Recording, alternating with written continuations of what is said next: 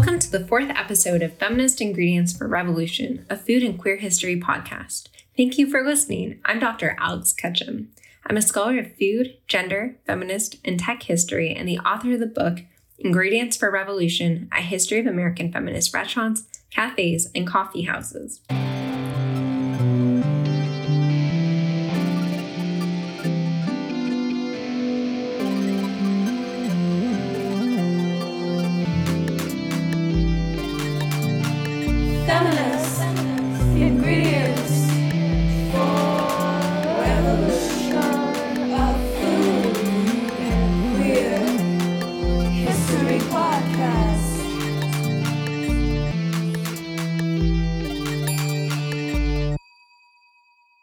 Our first episode, we talked about what feminist restaurants, cafes, and coffee houses were and are. In the second, we talked about what feminist food is and the connections between food and gender.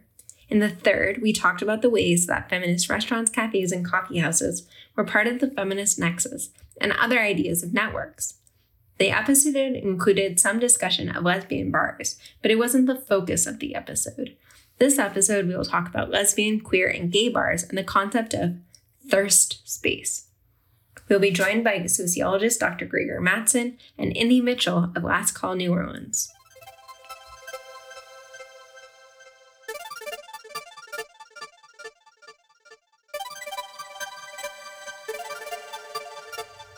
When I initially began my research on feminist restaurants, I was really interested in their relationship to ideas of food, paid labor, and cooking. I later saw how important these spaces could be for lesbian and questioning women to have jobs where they could be out. I intentionally did not make my research about lesbian bars, even though I have always been asked about them. There were a few reasons for doing this. The first was that other scholars were already writing about lesbian and gay bars. There's canonical texts such as Elizabeth Kennedy and Madeline Davis's Boots of Leathers and Slippers of Gold. There's also George Chauncey's Gay New York, and there's a few more. And while there's always more work to be done on this subject, it wasn't how I wanted to spend my master's and my PhD. And when I started grad school, I didn't really drink alcohol. It was so occasional, and I didn't really have a comfortable relationship with drinking and drinking cultures. During grad school, I later got into brewing beer and now really enjoy going to microbreweries. But at the time, I was really not into any kind of bar culture. My disinterest in writing about lesbian bars also had to do with my own identity as a queer woman. While I first came out as bisexual at the very end of high school, I was still navigating my queer identity as bi, queer, and pansexual throughout college and into graduate school. During an oral history interview as part of my dissertation work, one of the women I interviewed looked me straight in the eye and said, While we're talking about feminist restaurants, don't lose sight of the important role of lesbians in this work. Her comment replayed in my head throughout my doctoral work on the topic of feminist restaurants. One of the Canadian feminist restaurants, based in Toronto, Ontario, that I wrote about in my MA work and a subsequent article in Feminist Studies was called Clementines. On a 1974 flyer, the founders of Clementines advertised that the space was the place we've always wanted to go, but never could find. It wasn't until a few months before my doctoral defense that I even realized that I had spent all of these years, seven at that point, and now almost 11 years, writing about places I wish I could find. Sure, I had gone to visit Bloodroot when I was an undergrad in Connecticut, but I was still craving spaces such as the ones I was writing about. I was especially interested in a queer permanent space that wasn't super alcohol focused. Now, there's a bit of irony in my mentioning Clementines since it never officially opened due to zoning issues, but the subsequent Three Cups Coffee House in Toronto did rise in its wake. All this is to say that when I started my MA, doctoral research, and subsequent book, I wasn't really thinking about bars. Now, the distinction between bars and restaurants sometimes could be hard in my research, especially when I was trying to create a directory based off of ads in periodicals, mentions in travel guides, ephemera in archives such as business cards or a stray t shirt. I was puzzled with how to determine whether a place should be included if it was a bar that served food, or what about a location that was a bar and restaurant? Oftentimes, places go back and forth between serving food or not. What about bars that served brunch? Guidebooks and travel guides such as Gaia's Guide or Gaia's Guides also had difficulty differentiating. I tended to err on the side of being more inclusive rather than less, but the idea of what makes a restaurant, bar, club, cafe, coffee house continued to pose challenges. And this question of definitions is just a constant struggle throughout the project. Furthermore, even feminist restaurants themselves during the 1970s, 1980s, and beyond also struggled with questions surrounding whether or not to serve alcohol. Some of them existed to be alternatives from the lesbian bar scene, which could be important for lesbians who are recovering alcoholics and wanting a place to socialize sober. Serving alcohol could impact the age of the clientele. And places such as the Common Woman Club in Northampton, Massachusetts, wanted little girls to be able to come since they wanted the location to be available to all women of all ages. There are also issues with getting liquor licenses from homophobic officials, and some founders wanted to avoid any potential conflicts with bureaucrats. Alcohol could provide economic stability for some of these locations, though, because the markup could be better on booze than food. So while the history of feminist restaurants, cafes, and coffee houses is not the same history as the history of lesbian bars, there are some intersections and parallels. Over the past few years, there has been a flurry of articles and videos, such as J.D. Samson's Vice video about the loss of the lesbian bar. Many major cities no longer have lesbian bars. Lesbian and queer women's pop up nights are more common, and there's been a move towards more queer, queer inclusive space. However, gay men still have many gay bars to choose from in many cities. There's a variety of theories that try to explain why there are so few lesbian bars left. Many of the articles on the topic come to the conclusion that having physical spaces is important, for socializing, activism, and community building. These are similar themes with feminist restaurants, cafes, and coffee houses, and across the feminist nexus with bookstores, shops, activist organizations, women's centers, and more. So, today we'll be talking with some folks about lesbian, queer, and gay bars, and we'll also be talking about this idea of thirst space. If folks have never heard of thirst space, don't worry, it isn't a prevalent term, it's not common. It actually came from a typo in a Twitter th- uh, thread by our first guest for today, Dr. Greggor Mattson. There's a book by the sociologist Ray Oldenburg that's called The Great Good Place Cafes, Coffee Shops, Bookstores, Bars, Hair Salons, and Other Hangouts at the Heart of Community. Oldenburg published this book in 1999, and in it he argues that the first places are the home, second places are work outside of the home. He then says that there are these things called third places, such as coffee houses, bookstores, hair salons, cafes, bars, and bistros are the public places where people can gather, put aside the concerns of home and work, their first and second places, and hang out simply for the pleasures of good community and lively conversation. He argues that they're the heart of a community's social vitality and the grassroots of a democracy, now, it's possible to critique this framework as not accounting for work inside of the home, especially the reproductive labor such as cooking, cleaning, childbearing as real work, or as blurring the first and second space concept. Some folks have also critiqued the book for focusing primarily on how men use third spaces. However, the main reason I'm bringing up Oldenburg is because this idea of third space really comes down to the idea that community is necessary and necessitates a place for it to happen. This brings us to Greggor Mattson's May 11th, 2021 tweet, which stated From a misspelling of Oldenburg, I present to you an urgent new concept at the intersection of urban studies and sexuality studies thirst place.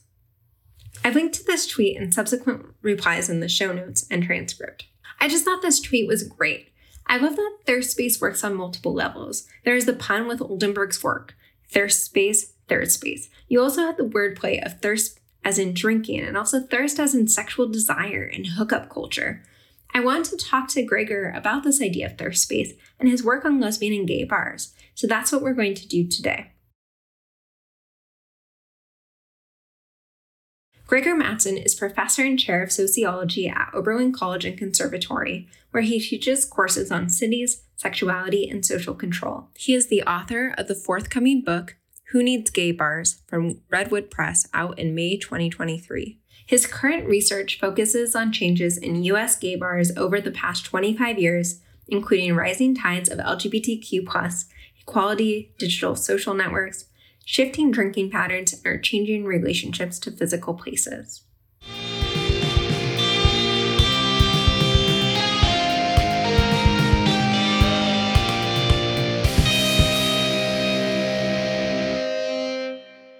Hi, Greggor, thank you so much for joining us. I'm so excited to talk about this concept of thirst space with you and your work on lesbian, gay, and queer bars. Can you just begin by introducing yourself with your name, your pronouns if you wish, and a little bit about yourself? Sure. My name is Greggor Mattson. I am chair and professor of sociology at Oberlin College in Ohio. I use he, him pronouns. Um, I'm a sociologist who studies uh, urban spaces and LGBTQ subcultures. Wonderful. So, why don't we just jump right in and start talking about this idea of thirst space? Um, if you want to give a little bit of background on it and how, and maybe kind of speak through a little bit about how this term might provide a framework for viewing your own research on lesbian, queer, and gay bars. Um, and also maybe to expand that a bit, like, do you find Oldenburg's framing useful for your own research?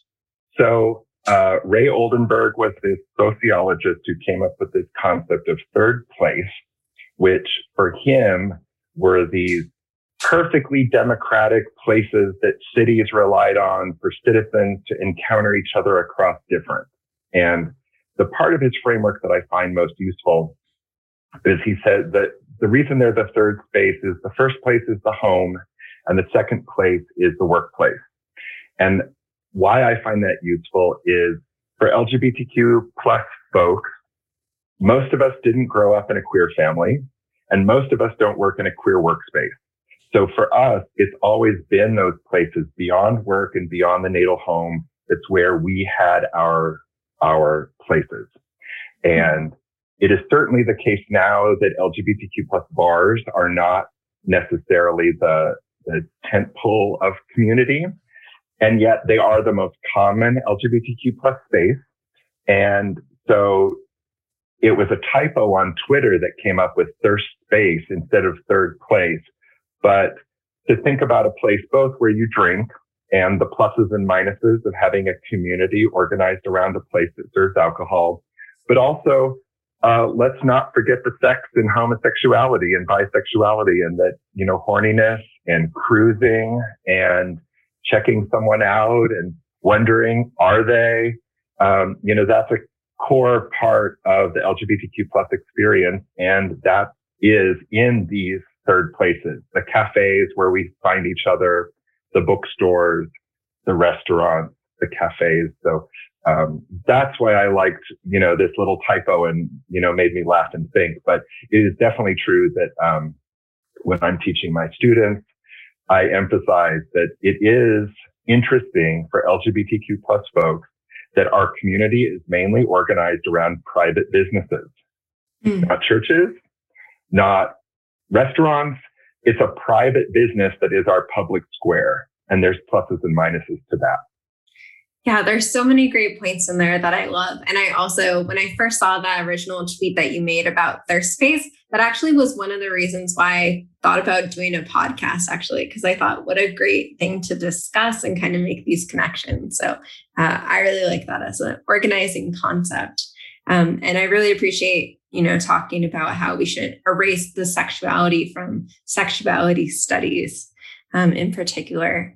Um, can you tell us a little bit about what brought you to study lesbian and gay bars and queer bars? Sure. So my favorite gay bar closed and I was really pissed off because the developers and uh, journalists uh, who studied what or who wrote about what came after this bar, they were like dancing on its grave, and it pissed me off because, mm. you know, I'll I'll pause and say first, I wrote a little rant, and it got published by a little local magazine, and it totally went viral, or at least it went local viral. And the developer who bought the building threatened to sue me, and he wrote emails to the president of the college saying I needed to be disciplined. Um, and I learned two things from that. One was I shouldn't have used the word gentrification because the G word is unnecessarily combative. Mm. And I should have known better because in Ohio, we don't really have a problem with gentrification. We mainly, or I should say in Northeast Ohio, Cleveland area, um, we mainly have a problem with disinvestment. So a national banking market takes local savings and looks for returns, which you can get at real estate on the coast. Mm. So there isn't a lot of local money looking for returns in developing our own communities. That said, if you were going to find gentrification in Cleveland, it happened in the building that owned this gay bar. And the second thing I learned from writing this little rant was that people were really interested in LGBTQ plus spaces, not just queer people, but journalists, straight people, neighbors. There was a lot of interest. And as I dug a little deeper, I realized we actually had no data. Um, you had anecdotal accounts, and here I'm talking about the United States, coming mainly from big cities that have a really robust queer press, which is itself in danger. But, you know, the New York gay press publicizes every new gay bar that opens and closes, and that's available on the internet to everyone. Nobody was writing about what was going on in Ohio at the time because our local gay press had failed. Hmm. So I wanted to know was what was happening in my own backyard um, representative of a trend, or was it special to Ohio? Um, and I've always been really ambivalent about gay bars. I like them and hate them at the same time. I have really unresolved feelings about them. And in coming to write this book, I have uh, I have come to terms with my ambivalence. I have come out as being solidly ambivalent about gay bars, and I I'm proud to say I'm ambivalent. One of the things that you mentioned right then was also about this kind of like interest from the public queer publics, but also non queer publics about kind of queer spaces, but also this kind of question around disappearance. I think there's some a bit of like a media fixation, particularly around the disappearance of the lesbian bar. And you've written a bit about like the closing of lesbian bars. And I'm wondering what you attribute this to and how your account differs from some of the common narratives we see about the disappearance of the lesbian bar. So I have been critiqued by a colleague for having a deficit model of community and focusing on disappearance. I don't talk about disappearance because, I mean, maybe it was, you know, just a recognition. They're not disappearing. They're never going to go away. But I counted in national guidebooks the number of gay bars in the country by city from 1972 now up to 2021. So I have, is that nearly 50 years of Mhm. data Yeah. about rates of change. And I just have rates. And so there has been a steep decline. Um, Mhm. the United States, at least if we're using business listings, lost half of its listings for gay bars between 2002 and 2021. So in a 19 year period, half the gay bar listings are gone. So that's a really dramatic change. And in response to my critic, I would say soft selling, a 50% decline is not serving the community very well. I'm more interested in other questions. However, uh, I don't think that bars are disappearing. They are changing. They have changed a lot over the 20th and 21st century. So it's nothing new. Also, the queer community has gone through other cataclysms and has come through. And so I don't think that the loss, you know, I think framing this as a loss is um, not necessarily true. But I do think it is representative that queer people's relationship to physical places is changing. And it has changed dramatically, especially with the advent of smartphones and the explosion of online media. Uh, when I was a kid, the only gay media there was, you had to go to a city and find a bookstore or a free paper. And that was the only place you could find any gay media. Now we can all, like, you can go find non-binary TikTok and you can watch non-binary people on TikTok living their lives for an hour at any time of the day or night. And that is wonderful. So I'm not opposed to the fact that much of our queerness is now being expressed and consumed online.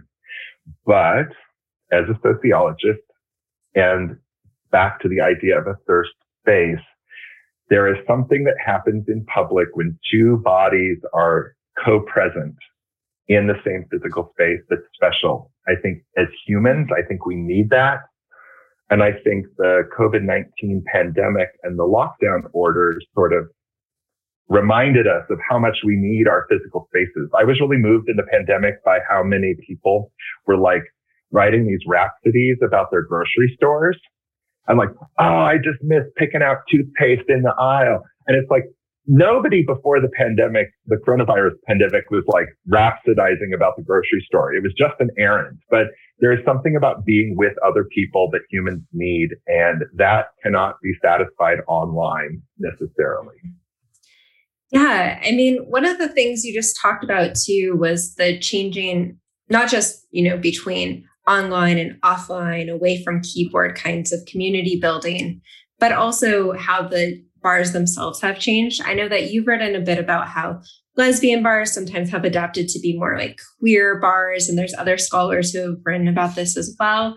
Um, but something that I wonder if you can tease out a little bit is that we still see a lot of gay men's bars, um, whereas like lesbian bars have somewhat shifted to queer spaces. I wonder if you can talk a little bit about that and also about kind of other changes changes that you're seeing within these physical spaces. Sure. So, um, lesbian bars are a rare species. Um, there is a really great project called the Lesbian Bar Project for the United States that finds 21 of them.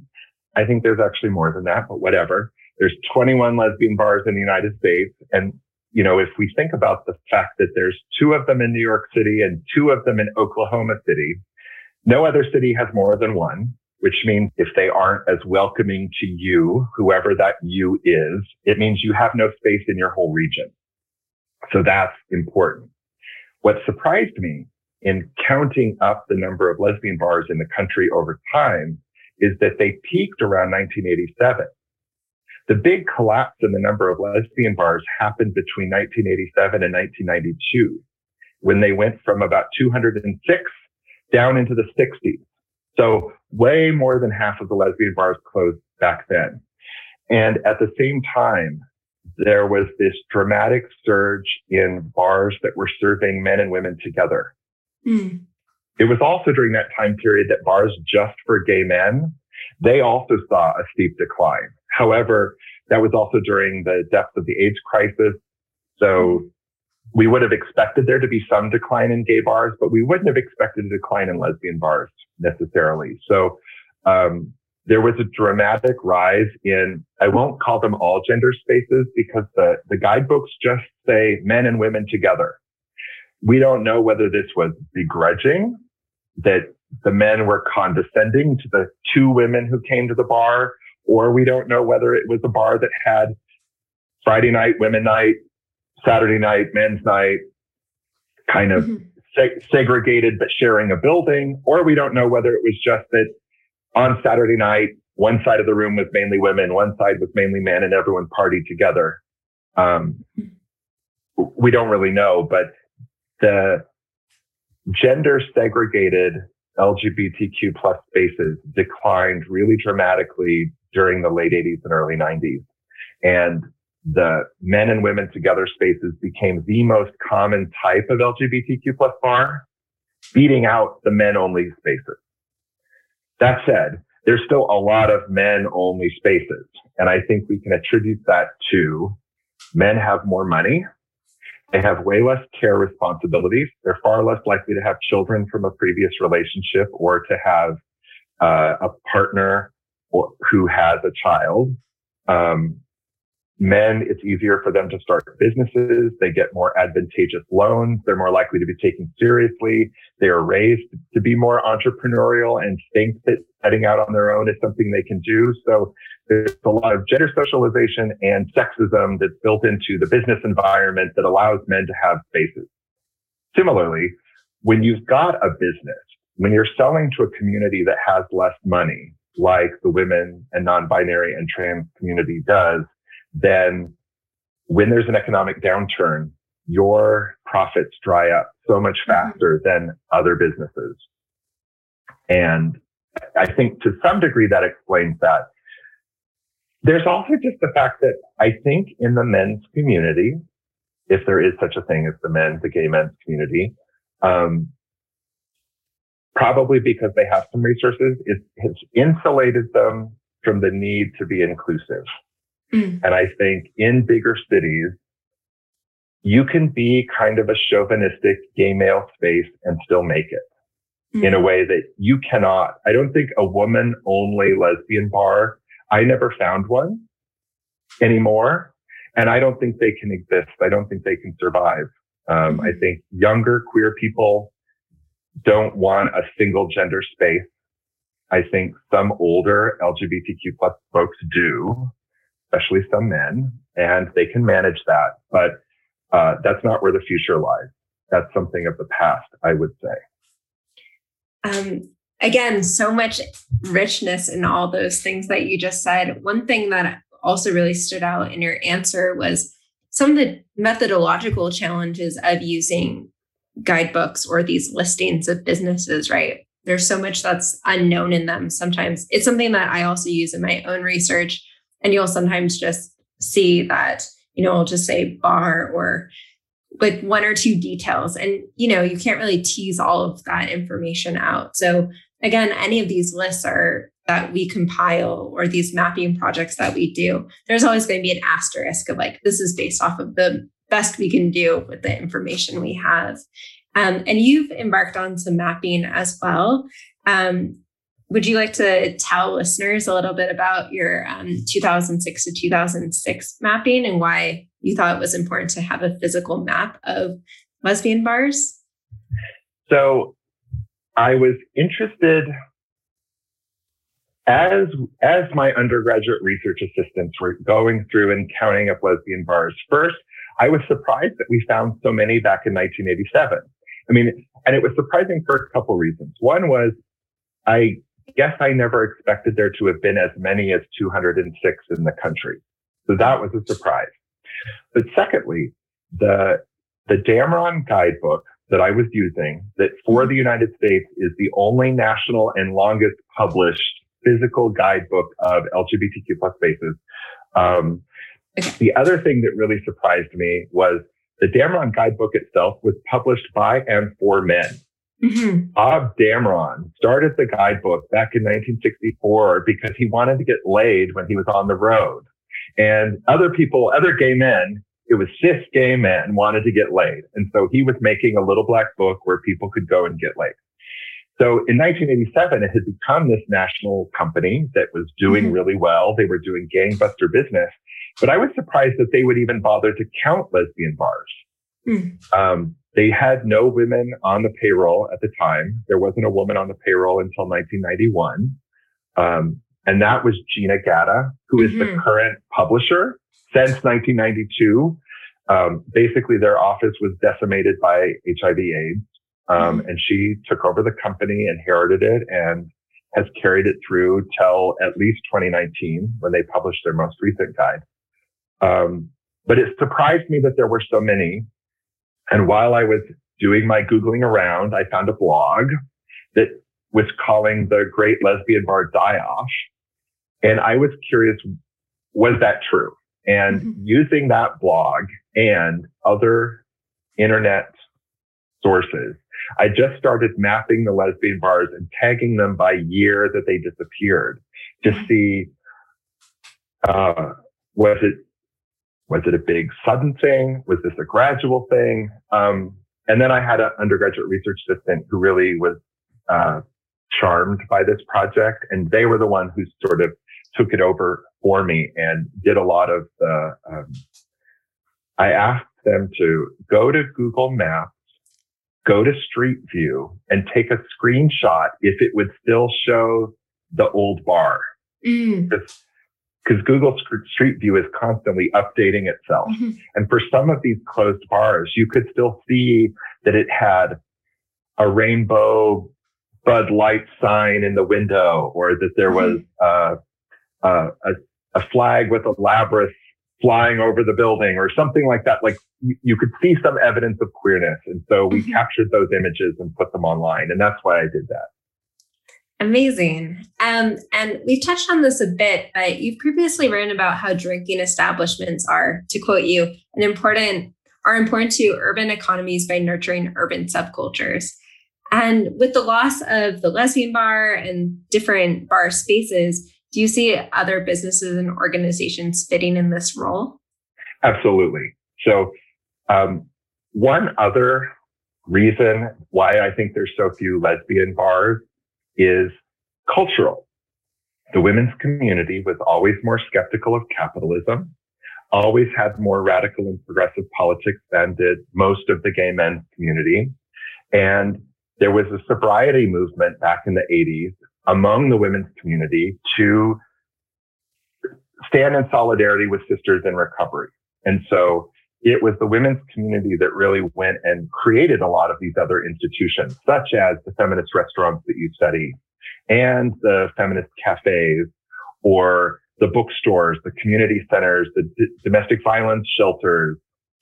You know, there was this really rich uh, ecosystem ecosystem of feminist um, institutions. So I think some of those have filled that role, and I really like Finn Enke's work. I don't mm-hmm. know if mm-hmm. I'm pronouncing their name right, but mm-hmm. um, Finding the Movement is such a great book that shows both the the growth of this ecosystem of feminist places, but also the sort of internal contradictions. Mm-hmm. One of the findings that I use that book for all the time was if you read the lesbian bar literature, there's always this generational uh, explanation that old bar dykes were um, not political and young feminists were political. And the thing I love about that explanation is it, it's consistent over 60 years. Back in the 50s, the daughters of Bilitis said, we're going to make an alternative to the lesbian bar and we're going to be the political lesbians and those old bar dykes are going to do their thing. And then in the 70s, you have we are the lesbian feminists. We are going to make a bookstore and leave those old bar dykes over to their thing. And then you have in the early 90s, we're the young queers. We're going to make a movement and those old bar dykes are going to do this. Well, those old bar dykes, they survived. Like generations and generations, there were, there were old bar dykes and it wasn't the same 30 women running around keeping those bars open. Mm-hmm. And Finn Enke's work shows that there was always crossover and these mm-hmm. really strict generational explanations just don't hold. And so I think this is also the case for these other institutions. I think other people are popping in and out. If, if the feminist bookstore, you know, throws a dance party in the mm-hmm. storeroom, some gay men show up. Now they might not support the bookstore very much, but that's where moments of community crossing, that's where I don't know if thirst spaces have the democratic leveling that Oldenburg sort of thinks they have. Mm-hmm. They have, but I do think that they are places where you have encounters with difference. And I think that the, I think Oldenburg romanticizes this, that mm-hmm. he thinks that I've encountered difference and now I'm more understanding. Whereas you and I know sometimes I encountered difference and I microaggressed or I encountered difference and I was an asshole. Um, yeah. But I think it's through those frictions that community sort of resolves itself and coalesces. And I think that that's why these other institutions, you know, as much as I'm focused on bars, bars only exist as one part of an ecosystem. But I think they're kind of an ignored part because they're private business. Mm-hmm. I love your way of capturing this kind of ecosystem. And something that I talk about in my own work is this idea of the feminist nexus. And I think both your concept of the ecosystem and the nexus kind of remind us that we're talking about actual people who don't just go to one place every day, right? People go to a bookstore and they can go to a bar and they can go to a restaurant and then they might organize together and co-host things. Like I think sometimes in certain historical narratives, the humanness of experience is kind of left out. And so I think uh, both your framing of ecosystem and thirst space is really useful here um, and helps us kind of um, complicate some of these narratives in really useful ways. And I know that you already touched on COVID 19's impact a little bit, but I know that you've recently released some work about COVID 19's impact on LGBTQ bars. So I was just wondering if you could speak to that a little bit. Sure. So um, I had data from this Damron guide. And if your listeners are interested, they can go to mappingthegayguides.org. There's a really great public history project there where they have mapped the early Damron guides. And for the United States, you can go to any city and look at uh, what kinds of LGBTQ plus spaces, not just bars, but cruisy parks, bookstores, affirming churches, like any kinds of places in a business guide. Go to mappingthegayguides.org. Um, but because I had the Damron data from 2017 to 2019, I had this two year period before COVID 19.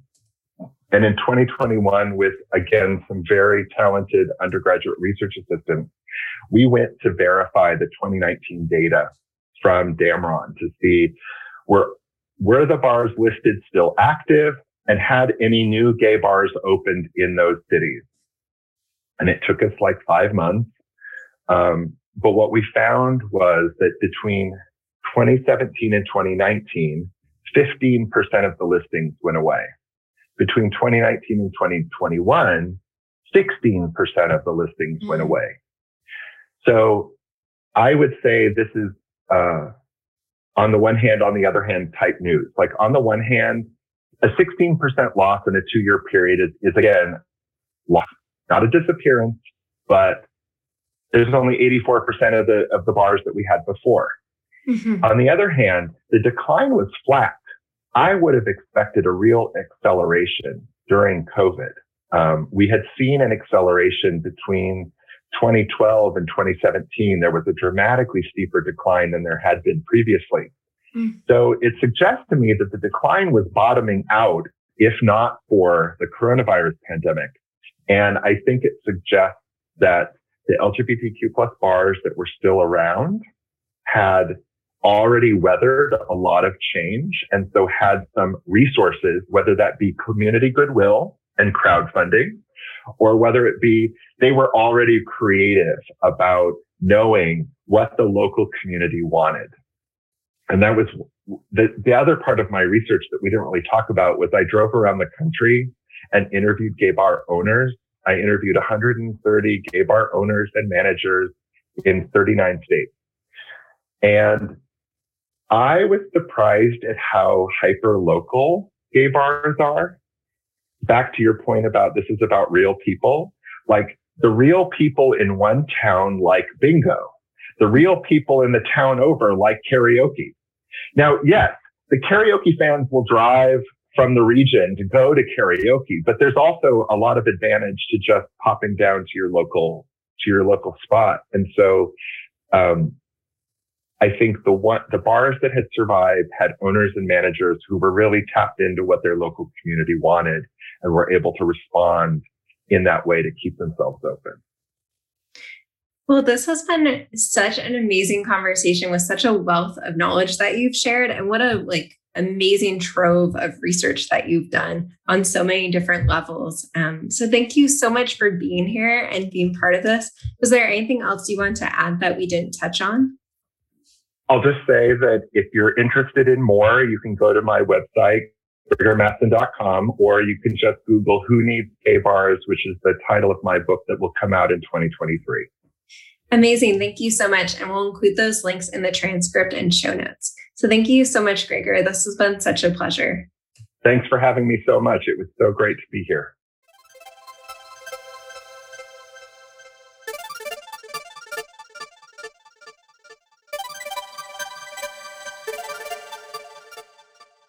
As I mentioned the topic of LGBTQ plus bar spaces and how it's inspired numerous researchers, scholars, activists, and artists, we're now going to talk to indee mitchell of the Last Call New Orleans Collective. indee is a Louisiana based performance artist, queer black feminist, and cultural worker interested in experimental and community centered work rooted in collective liberation and healing.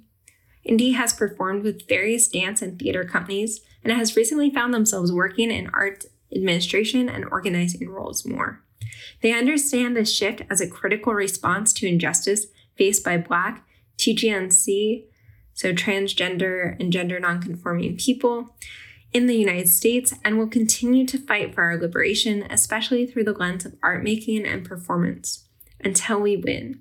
indee is co director of Last Call, an oral history and arts collective, and is on the cultural organizing team at Alternate Roots, is the co director of Loud Youth Theater, and organizes with the Black Mutual Aid Project in New Orleans. I also want to add that I had the pleasure of knowing indee from our time at Wesleyan University during our undergraduate degrees. indee will be giving us more detail about Last Call, but for those of you who haven't heard of the organization, it is a collective of trans and queer artists and archivists. Drawn together by the closing of the last remaining dyke bar in New Orleans, Last Call creates innovative, multi platform performances, events, and digital media that document and interpret neglected trans and queer history in New Orleans, Louisiana, and around the U.S. South. There are four interwoven components to Last Call. The first a digital archive of full length interviews. The second, a podcast series to cull these interviews into curated stories. The third, live performance that honors these stories. And the fourth, community events that bring together queer people across lines of race, class, gender identity, and generational difference.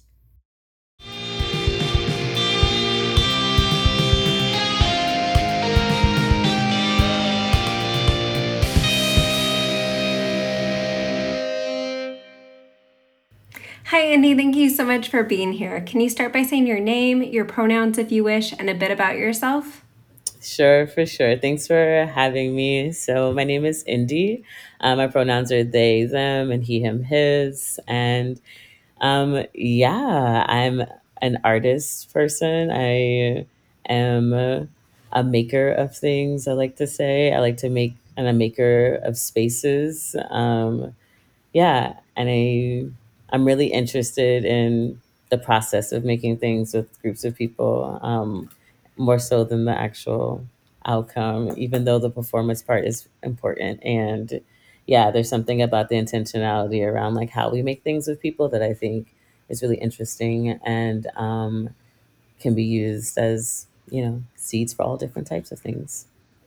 And along with that, with making things, mm-hmm. you're involved with Last Call New Orleans. Can you tell us a bit about how and why Last Call got started?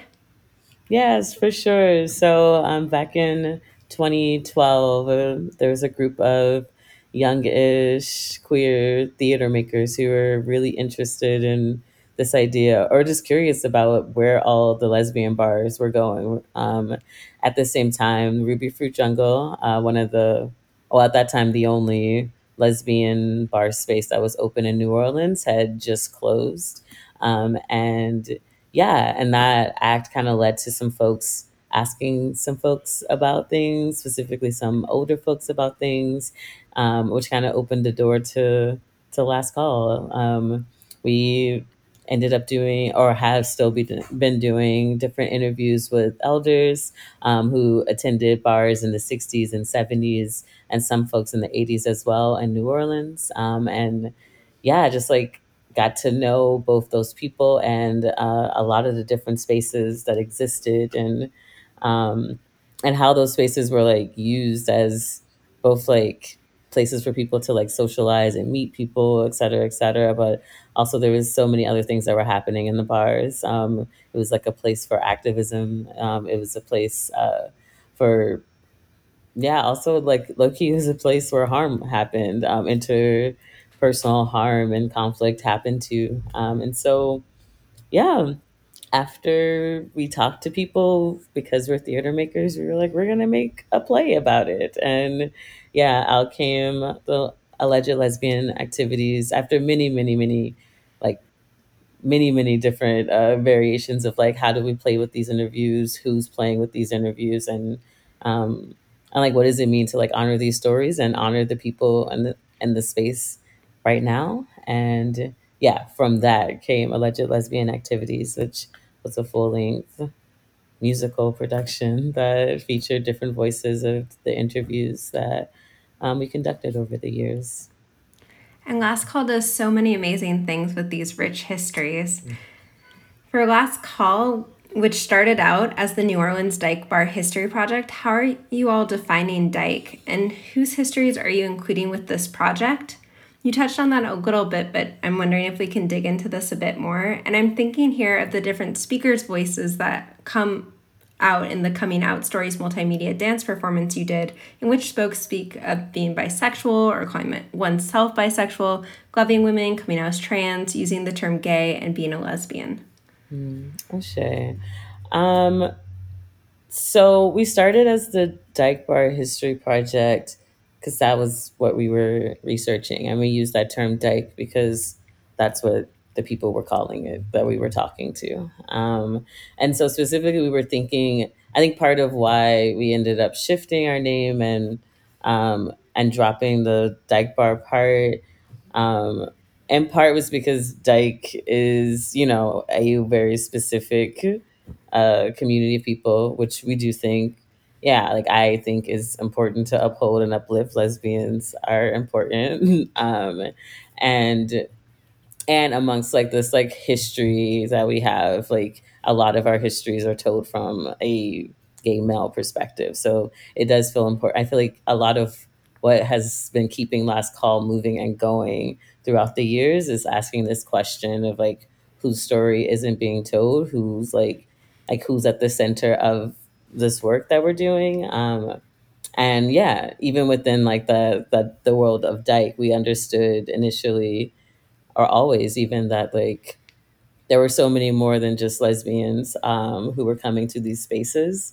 Um, like these spaces were also places that uh, other like trans people existed in, um, and like and especially as like as we start to talk about like the differences of like the white lesbian or dyke bar scene and like the black lesbian or gay woman scene. Um, yeah, I think in the black scenes especially we see that like there's a mix like there's always been a mix of gay men and like trans women and drag queens and uh transvestites as folks would like identify themselves at that time who like kind of like accompany the they occupy the same spaces so again as we continue to ask this question of like who's at the center who's doing this work um it's made sense for us to like that's how our research has been shifting as well. So our second research project, um, which was housed in Queer Histories, Queer Futures, uh, was focused around spaces of activism and resistance in the 80s and the 90s. Um, and we intentionally were working to find um, spaces of like Black and people and, and different POCs. Um, and yeah, learned a lot from that and like didn't actually produce a play from that, but produced a lovely podcast season that folks can check out if they want to. And um, in this like newest season, so we're starting our new or have started our newest round of research, um, which is housed in a creative fellowship that's focusing around uh, spaces of Black trans joy. So, you've been touching on some of the work that Last Call has been doing. How do you think that the various components of Last Call with the archive of interviews, the podcast, the live performances, and the community events work together? Do you see them as interdependent or independent? And do you dis- see them as addressing different audiences? Or what is some of the reasoning behind having so many types of outputs? That's a great question. I definitely think that they're interdependent because at the end of the day, it's all coming from the histories, the stories, the conversations that we have um, with our interviewees. Um, and I think the idea of having multiple outputs is yeah just to like try to reach as many people as possible and like as many ways as possible knowing that like we know like when we were going and creating our first bit of work um, alleged lesbian activities um, there were so many gems that we wanted to like feature in the show uh, and the a theater production can only be but so long and and so the podcast acted as like a an amazing like you know additional platform in which we can share some of these stories um, with our community and and honor the, the interviewees because at the end of the day it really is about them um, and it's about the work that we're doing the, with the people in the present too and like so all that feels like this really important exchange um, i think that's part of why we continued after our first research project is because there was so much like in addition to making this beautiful show to share with our community there were so many connections and memories and um, and conversations and this like spaces like held that felt very special and dear to our community and we wanted to continue to create those type of spaces. And along with that and the importance for your community, why do you think it's so important for people to understand these histories of dyke bars or larger like LGBTQ spaces in New Orleans?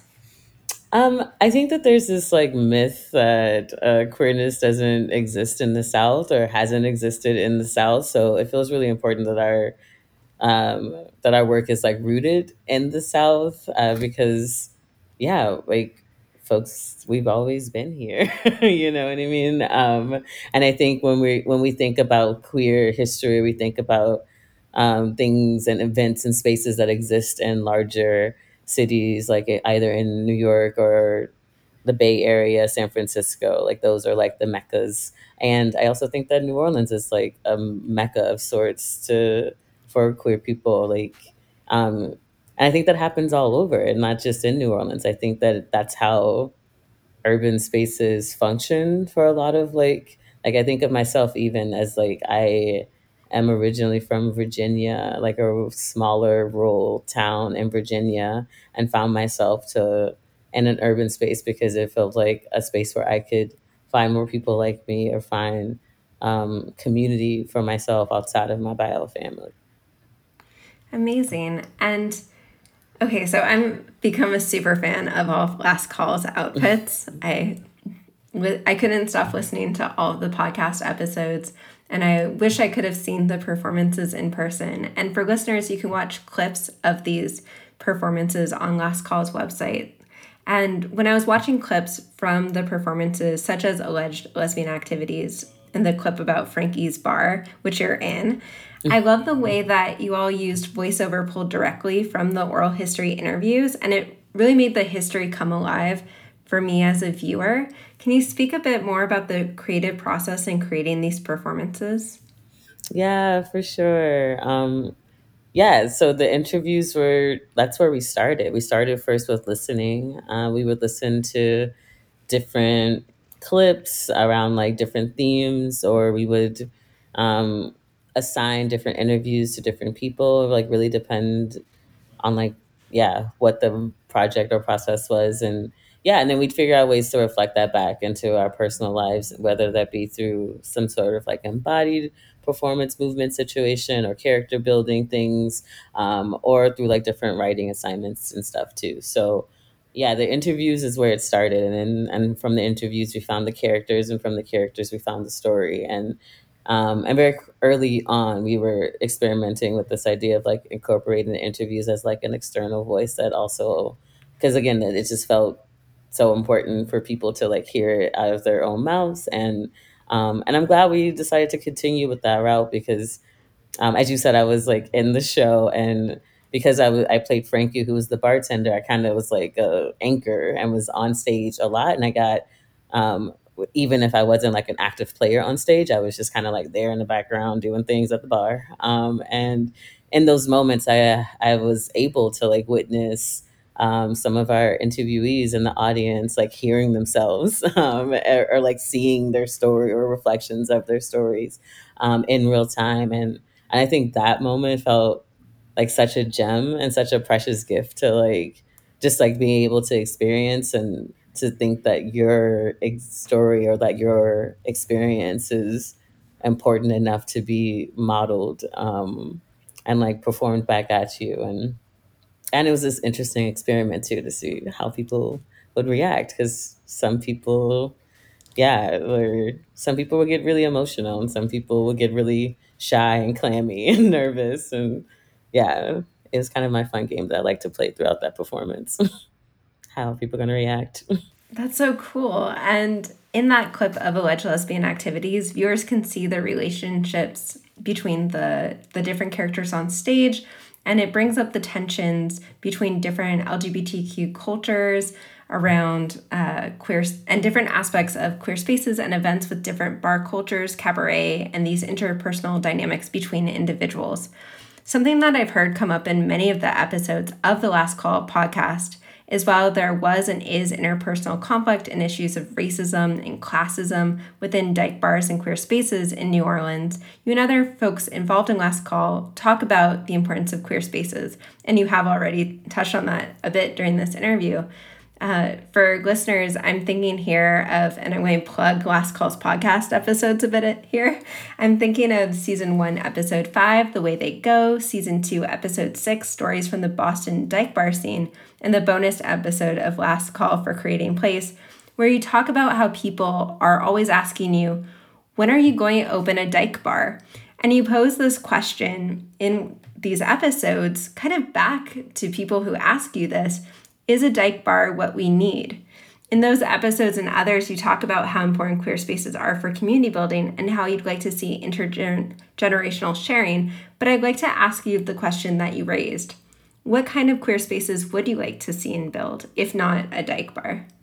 Yeah, I think about this a lot. Um, and in the more recent past, I've been very interested in spaces for people to both to like rest and create together um and yeah and i'm also thinking about like i've been thinking a lot about like where do our elders retire to especially folks who um yeah maybe who don't have children or maybe don't or like aren't financially like in the best place or where they could be or don't own property or don't own land and stuff like that um, and so, yeah, sometimes I dream about some sort of space out and some sort of like more ruled like space that um, elders could retire and like live there. And then also at the same time, they could also run some sort of like residency incubator program uh, for young folks. And then that would create some sort of exchange. Um, I also I love that your topic is all about like restaurants and um because I think that that's perfect too. I think like spaces for people to eat and for people to gather and for people to make things. Um I think about spaces yeah, for people to just like be without having to like purchase something also Mm-hmm. um whether and I'm, i don't know if it's like a community center or like like i love a you know a classic lesbian bookstore or feminist bookstore shall we call it um, or both you know? Um so spaces like that where people can gather where people can have small events if they want to. And places yeah. I mean at the end of the day i think housing is such a crucial issue, not just for like our young folks, but also for our elders. Um, so I also think about, yeah, what are some longer term solutions that could, you know, help house people? Maybe it is like housing project or apartment housing or some sort of like big house that gets broken down into apartments that's like specifically for elders and youngers. That sounds really beautiful. There are now two seasons of the podcast, which again, highly recommending for folks to check out. And it's such a wonderful way to share these oral histories. And I love that also as part of the Queer Histories, Queer Futures workshop programs, and the new fellowship. Last Call also trains folks in technical skills in audio editing and podcasting. And the workshop participants conduct and transcribe interviews with elders in the queer community and remix those interviews into new episodes. Can you speak a bit about the decision behind having these workshops, the fellowship, and the community community building that is part of this work? Mm.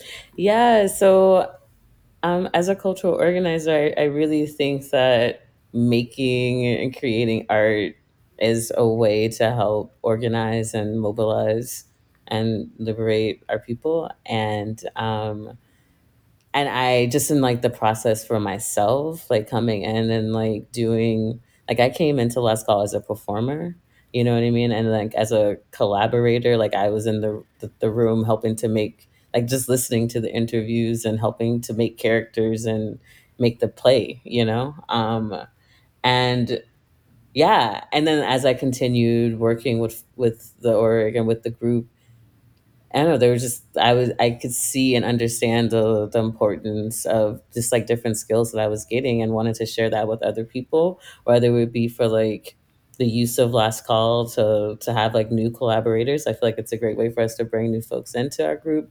Um, or if it's just like for you to do your own podcast or do your own theater show or interviews for whatever it is that you're doing. Um, yeah, it just always makes sense to me to share whatever knowledge or skills that I have with with my people, um, knowing that like they could use it uh, for whatever it is that they need. Um, so yeah, um, after yeah, I think as the leadership shifted uh, to be me and my co-director now, which is who is Natalie Linnea Falk, um, who's also an amazing like has a history in like public history and and cultural organizing um, and healing justice work and yeah i think it's just like it was the thing that made the most sense uh, for the work and for the future and for like us like these are the these are the, the programs that we want to be a part of um or like yeah that i wish i could like yeah that i wish that everyone could have access to Awesome. And where can people learn more about your work and more about Last Call New Orleans? yeah so you can check us out on our website it's lastcallnola.org Awesome. Well, thank you so much, indee. It was so great to have you on, and it's great to reconnect with you. Same, same. Thank you so much for having me. And yeah, I'm excited to check out and geek out on all of these episodes that's coming out soon.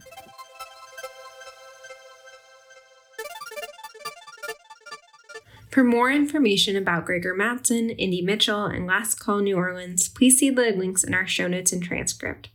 I've linked to The Place We've Always Wanted to Go But Never Could Find, Finding Women's Space in Ontario's Feminist Restaurants and Cafes 1974 to 1982 in the show notes and transcript. Feminist Ingredients for Revolution, a food and queer history podcast, will continue next week. Please follow the podcast to be notified of new updates. All transcripts are available at thefeministrestaurantproject.com. My book, Ingredients for Revolution A History of American Feminist Restaurants, Cafes, and Coffee Houses, is coming out fall 2022 from Concordia University Press. You can receive 20% off pre orders with the discount code KETCHUM20. I've included a link in the show notes and transcript. An open access version will also be released a bit later.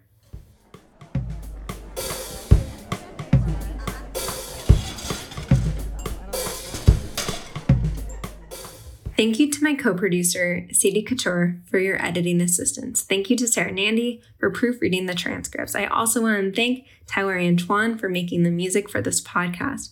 Thank you also to SSHRC for the Insight Grant, which supports making my scholarship available in more accessible forms. And of course, thank you all for listening. We can't wait to see you again next week.